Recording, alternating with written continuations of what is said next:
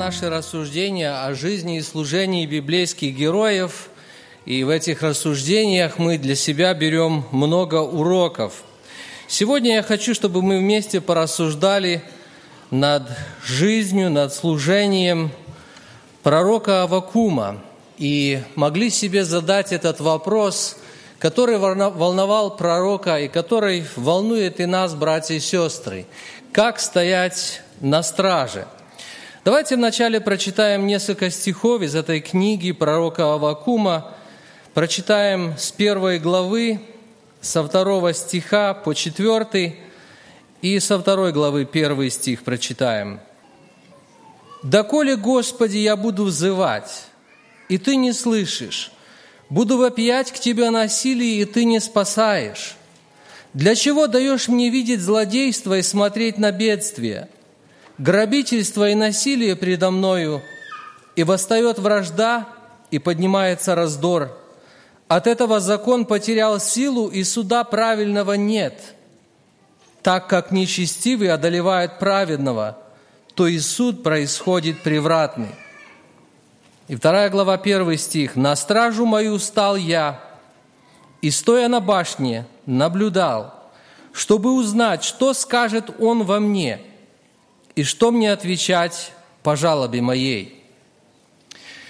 Как-то великий художник пригласил своего друга, доктора, врача, который был тоже очень знаменитый, к себе домой, и он ему предложил посмотреть последнюю работу свою, очень удавшуюся, как ему показалось, картину. И доктор очень долго рассматривал эту картину, заходил с одной стороны, с другой, обследовал, уделяя внимание буквально каждой мелочи. Прошло 10 минут, доктор все еще обследовал картину, и уже художник заволновался, и он спросил: «Ну что ты скажешь?» И доктор, показывая на человека, который был изображен на этой картине, сказал: «У него, похоже, двухстороннее воспаление легких». Братья и сестры, когда мы говорим о жизни и служении Аввакума, то нужно сказать, что внимательность, бдительность, умение замечать, смотреть, слушать – это как раз характеристика пророка Аввакума. Изучая жизнь и служение этого пророка, мы находим для себя глубокие мысли, важные вопросы и очень полезные советы, которые мы можем применять в нашей жизни.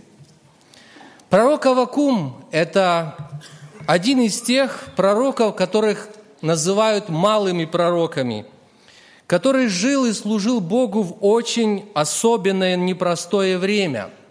Это время пророка Наума, пророка Иеремии и Захарии. То есть время, когда Иудейское царство уже заканчивало свое существование из-за халдейского нашествия и вавилонского пленения. Мы говорим, что это было где-то в 610 году до Рождества Христова. В этой небольшой книге, которая состоит из 3 глав, мы увидим, что здесь есть вопросы, жалобы, которые пророк задает Богу и получает эти ответы у Бога. И мы учимся, и мы радуемся, что у нас есть возможность поучиться стоять на страже своего сердца, обращаться к Богу, разговаривать с Богом, иметь возможность услышать Его ответы. И здесь, как мы прочитали, Аввакум говорит: «На стражу мою стал я, и, стоя на башне, наблюдал, что скажет он во мне, и что мне отвечать по жалобе моей».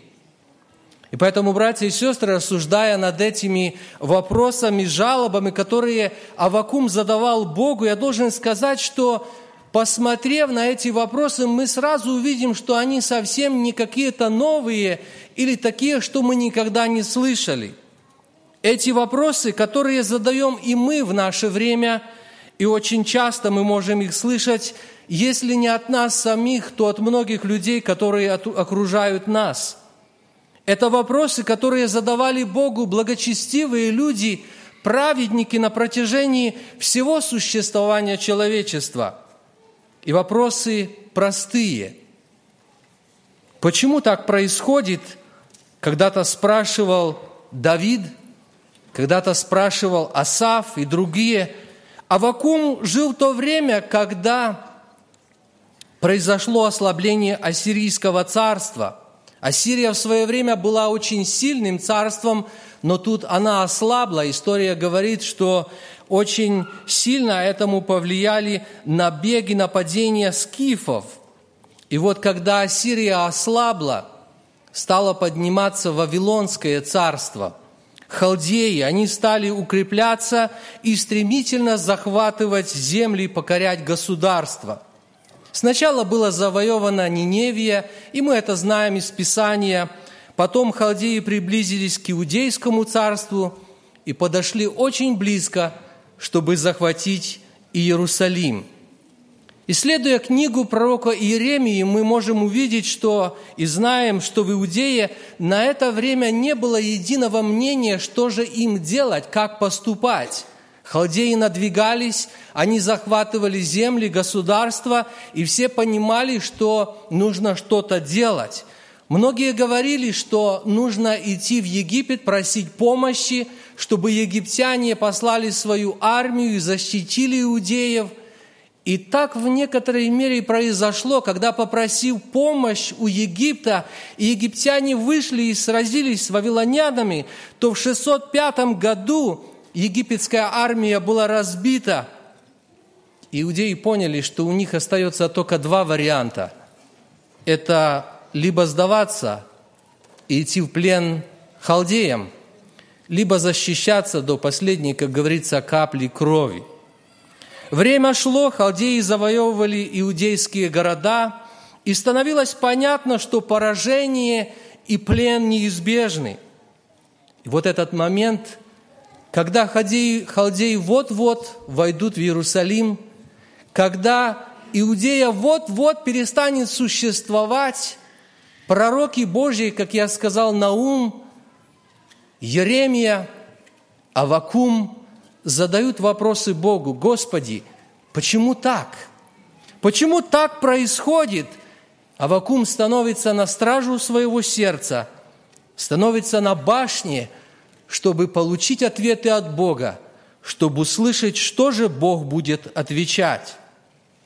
И первый вопрос, который задает Аввакум Богу, это вопрос, который мы уже и прочитали. «Господи, почему Ты позволяешь злу торжествовать?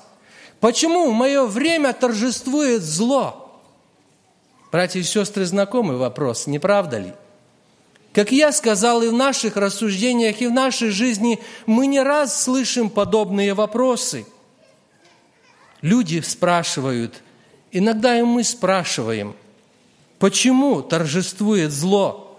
Когда мы смотрим на неравенство, когда мы смотрим на угнетение, несправедливость, дискриминацию, уничижение, грабежи, войны, бедствия и другие переживания, люди обычно задают этот вопрос: «Господи, Боже, где Ты? Почему Ты позволяешь злу торжествовать?» Аввакум говорит, что иудеи много молитв вознесли.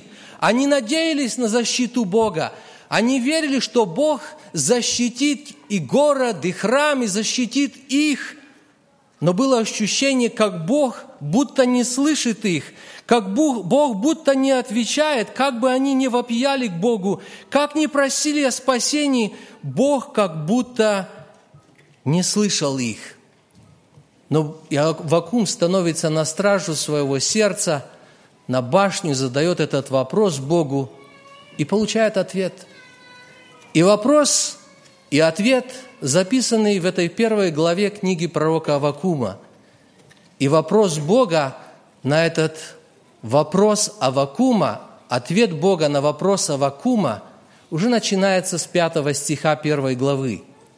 И Бог говорит: Будьте внимательны и поймите, что я это делаю. Я позволяю тому или другому произойти. Да, это непонятно вам. Если бы кто-то взялся вам объяснять, вы бы не поняли, и это было бы для вас удивительно. Это настолько удивительно и непонятно, что в него даже тяжело поверить. Но это делаю я. Я, и у меня для этого есть причина.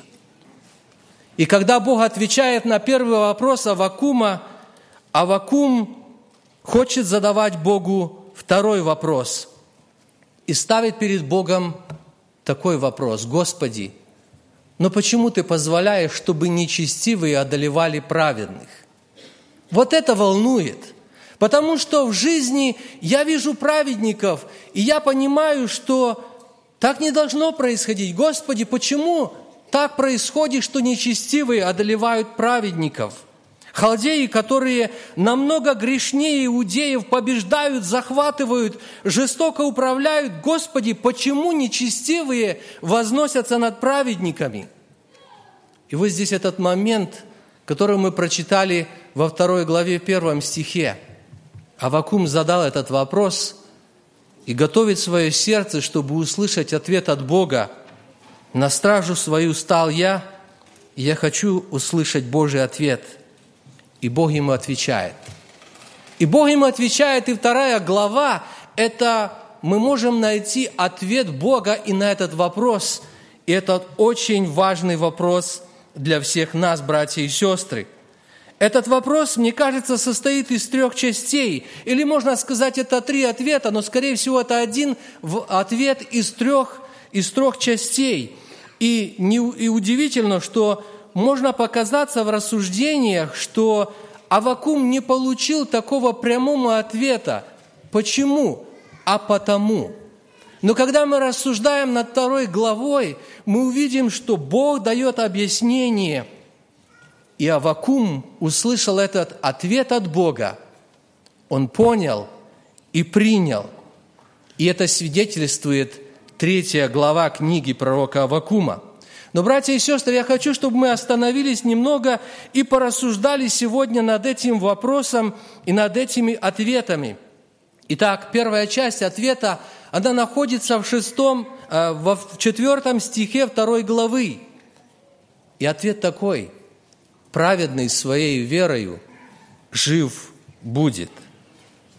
В этой части Бог как будто говорит пророку: «Аввакум, не все иудеи праведники, не все иудеи живут праведно, но тех, которые праведно живут и ходят передо мною свято, я не оставлю».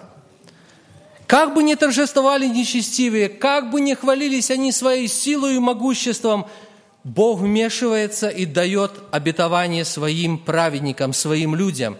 И речь идет не только об каком-то временном спасении или избавлении от халдеев на то время, когда иудеям так сильно нужна эта защита и помощь, но истинно праведный своею верою жив будет, она звучит как обетование, как заверение, успокоение для всех праведников аж до второго пришествия Иисуса Христа.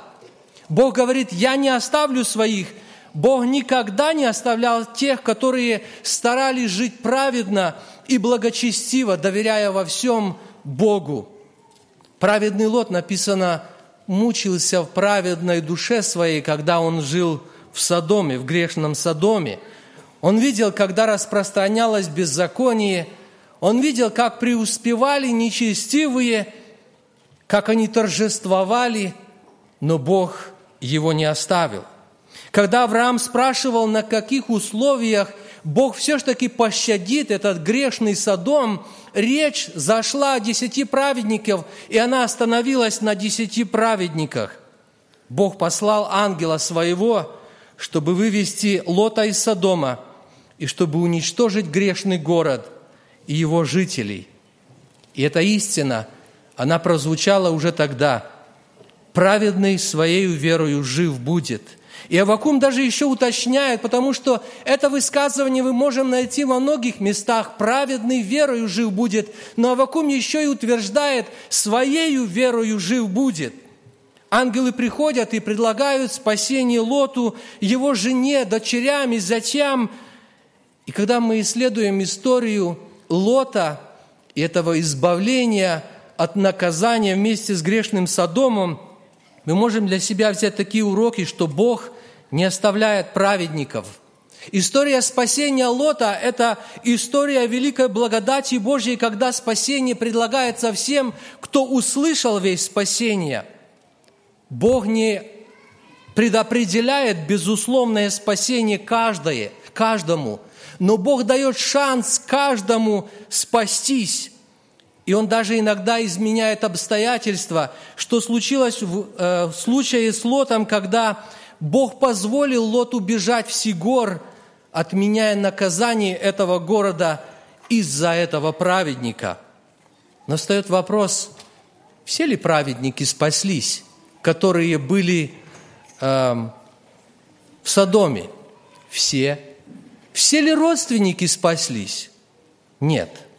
Спаслись только те, у кого была вера, Лот и его две дочери. Зятям показалось, что Лот шутит, а жена, мы знаем, остановилась на полдороги, ослушалась, оглянулась и стала соляным столбом.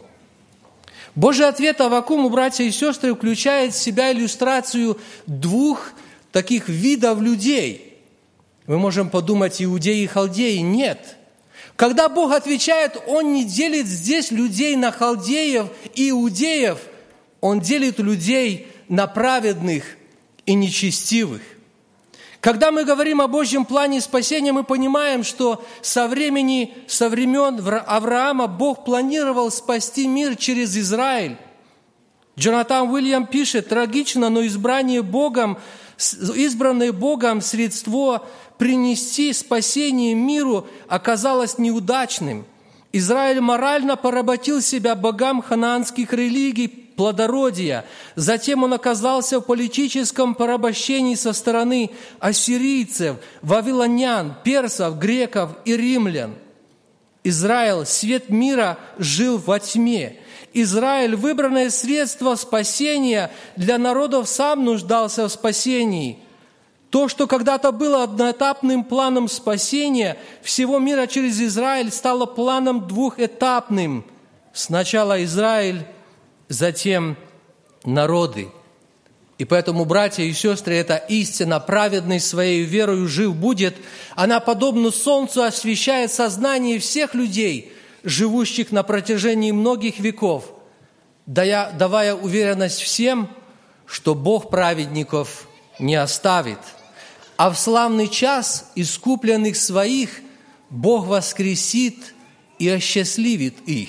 А те, кто волю Божью знал, а жизнь свою с неверием связал, узнают правду пред судьёю грозным, поверят в рай и ад, но слишком поздно. Для нас, живущих в последнее время, особенно ясно и четко должна быть эта истина праведности через веру в Иисуса Христа.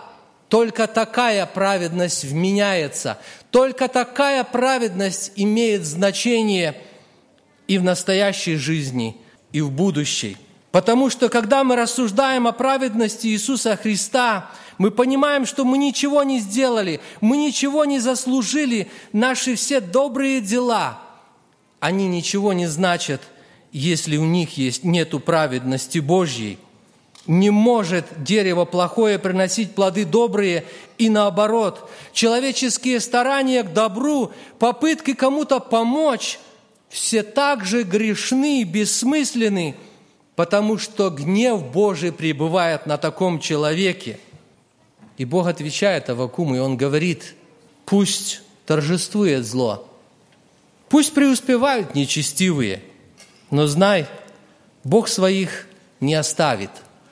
Праведный своею верою жив будет». Вторая часть ответа – это Аввакума, 2 глава, 14 стих.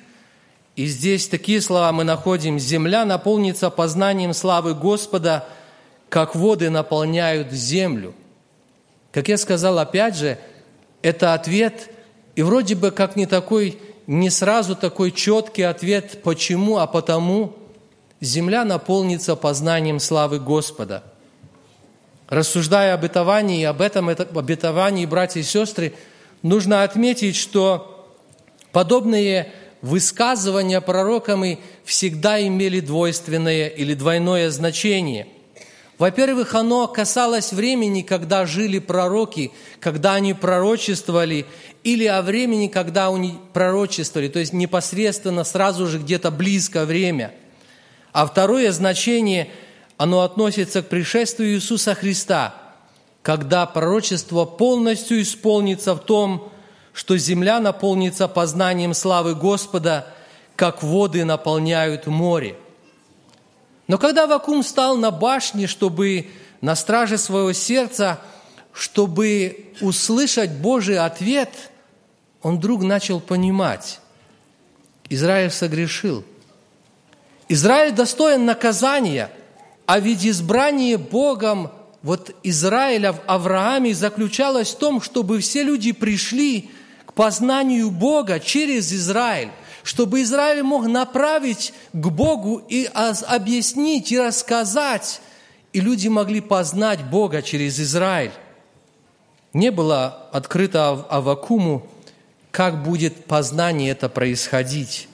Все, что он получил, эта земля наполнится познанием славы Господа, как воды наполняют землю.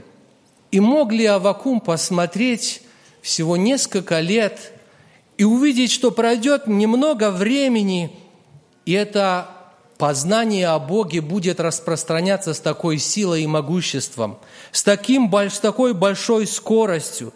Не было открыто Аввакуму, как это будет происходить. Это сейчас мы, братья и сестры, читаем Библию, и мы можем знать, что не пройдет много времени в Вавилонской империи, эти же халдеи, которые захватили Иудею, там же наполнится эта земля и весь мир познанием Бога через чудеса и проявление божественной славы, которые станут известными на весь мир.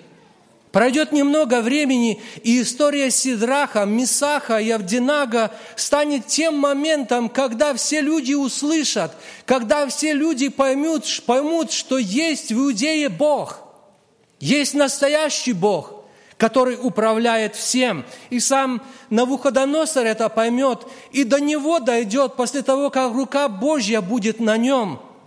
Сидрах, Мисах и Авденаго – это еще одно свидетельство о том, что Бог спасает праведников, что Он их не оставляет.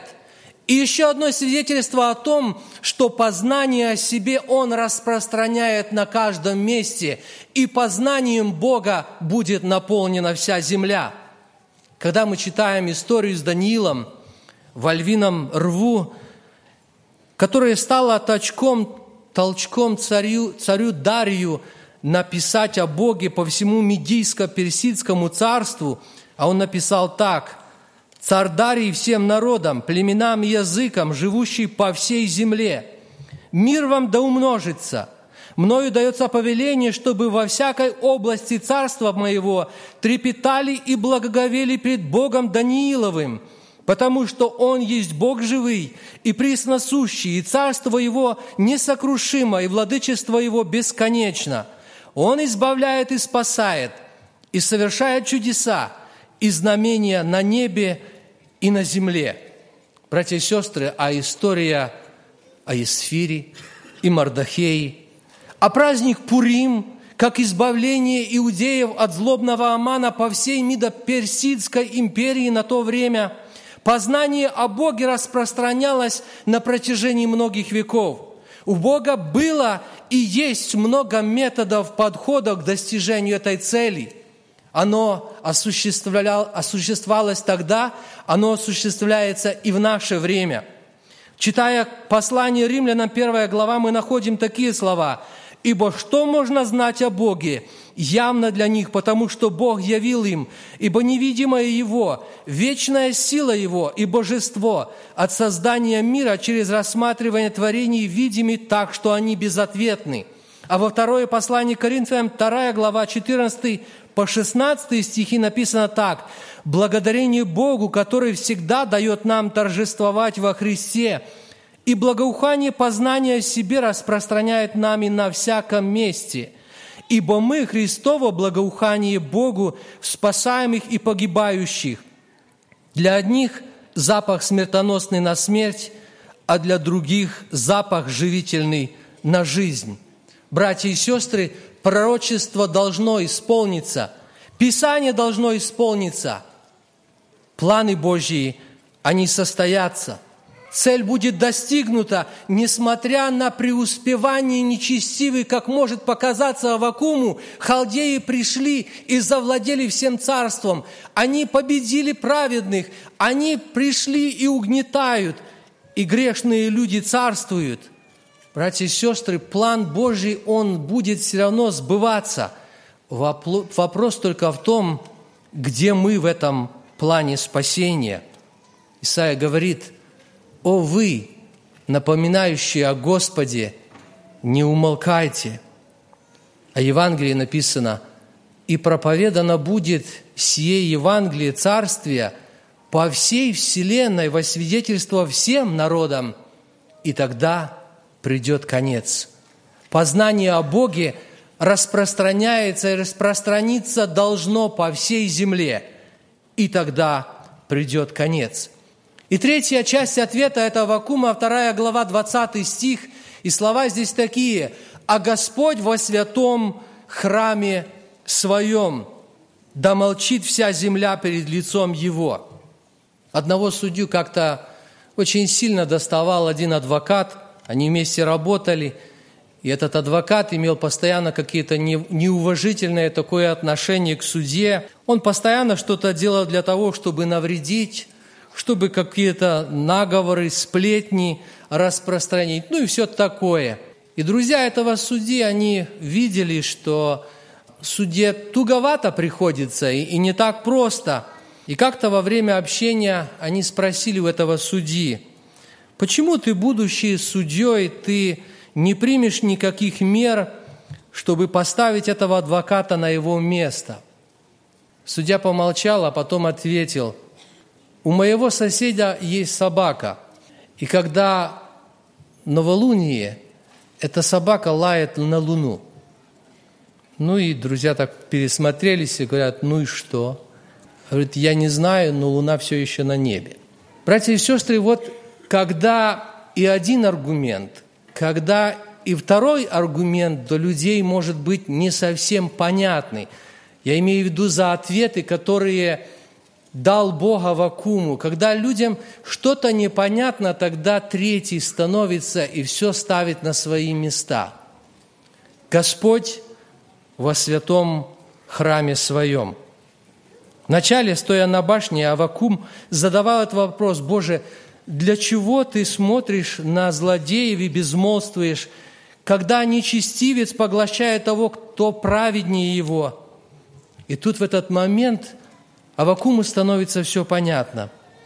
Он понимает эту важную истину, что несмотря на все проблемы, несмотря на несчастье и трудности, Бог на небе, Он во святом Своем храме.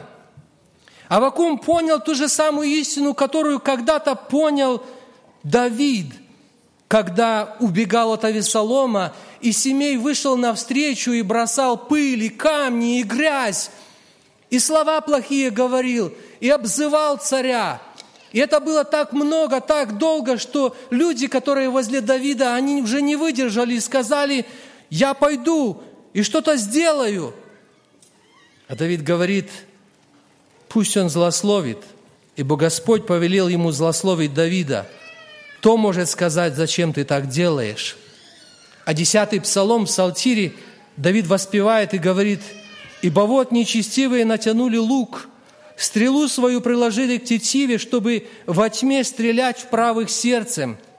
когда разрушены основания, что сделает праведник? Господь во святом храме Своем, Господь, престол Его на небесах, очи Его зрят, вежды Его испытывают сынов человеческих». И вдруг от Бога приходит это озарение Аввакуму, когда к сознанию приходит понимание, что Бог никуда не спрятался, что Бог не предал своих, Он не ушел, Он не отвернулся, Он не исчез, Он на святом своем троне, Он на небесах, и Он все видит. И тогда исчезают лишние вопросы, тогда исчезает страх. Эта истина, братья и сестры, важна и для нас. Эту истину иногда мы учим и своим детям. Я вспоминаю небольшой стишок, когда-то в детстве слышал, и детей учили. «Бог на небі все Він бачить, хто сміється і хто плаче. Тата з мамою не слухає, і навіть смиче котика за вуха». Так вот, когда Бог на небе, Он все видит. Он видит и тех, кто плачет, Он слышит тех, кто задает вопросы, Он видит и тех, кто смеется. Он на троне, Он все видит. И знаете, когда мы становимся подобно Аввакуму на страже своего сердца, и у нас вот это есть желание, как у Аввакума, послушаю, что скажет Господь на мои жалобы, и что Он будет отвечать, что мы можем услышать?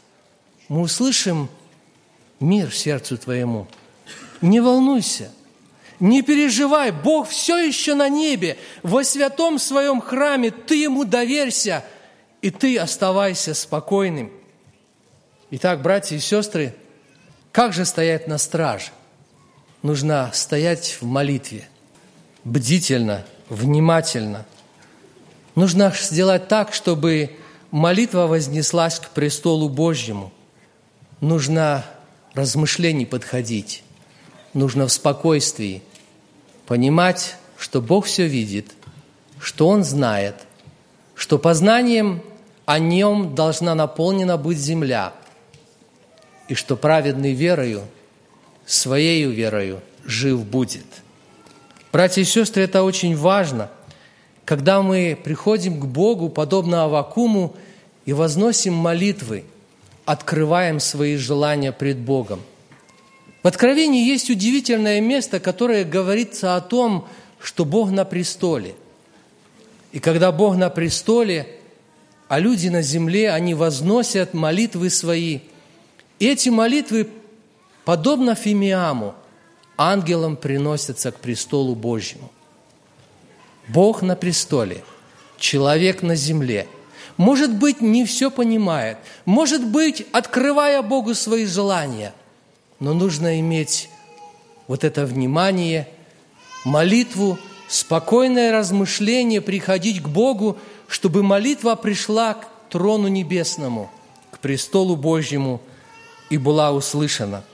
И когда мы обращаемся к Богу, когда Он отвечает и понимаем мы Его волю, то у нас, подобно Аввакуму, сердце наполняется хвалою. 3 главы в этой книге. Как я сказал, небольшая книга. 2 главы – это вопросы и ответы.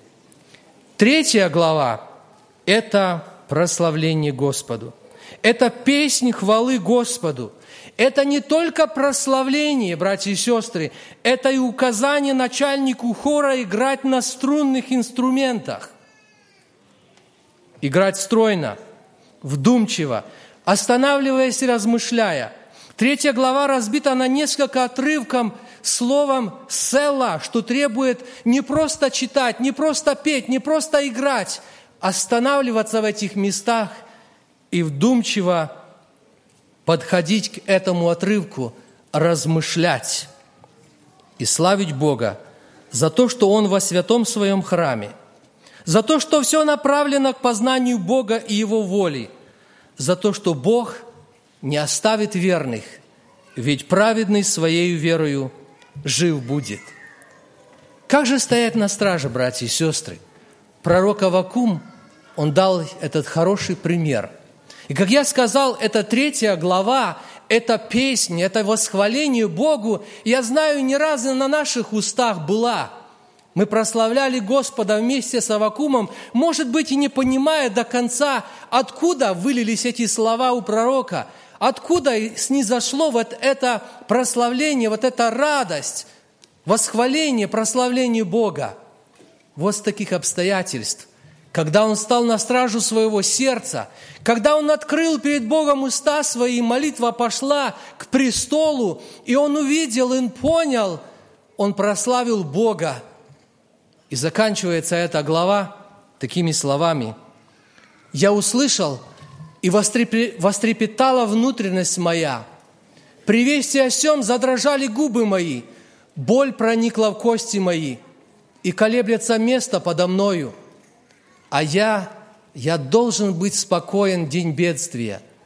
Когда придет на народ мой грабитель его, хотя бы не расцвела смоковница, и не было плода на виноградных лозах, и маслина изменила, и нива не дала пищи, хотя бы не стало овец в загоне, рогатого скота в стойлах. Но и тогда я буду радоваться о Господе и веселиться о Боге спасения моего. Господь Бог, сила моя, Он сделает ноги мои, как у оленя, и на высоты мои возведет меня». Прекрасная песнь. Песнь хвалы сердечной. Пусть, братья и сестры, и в нашей жизни будет подобно, чтобы, вникая в жизнь, служение и размышления Аввакума и получая ответы от Бога, мы в некоторой мере могли уподобиться Ему. И чтобы, поняв волю Божью, из наших уст и сердца была подобная хвала, славы и хвалы нашему Господу. Помолимся и прославим Его и в этот час. Аминь. Эту проповедь вы можете найти на сайте Церкви Спасения salvationbaptistchurch.com.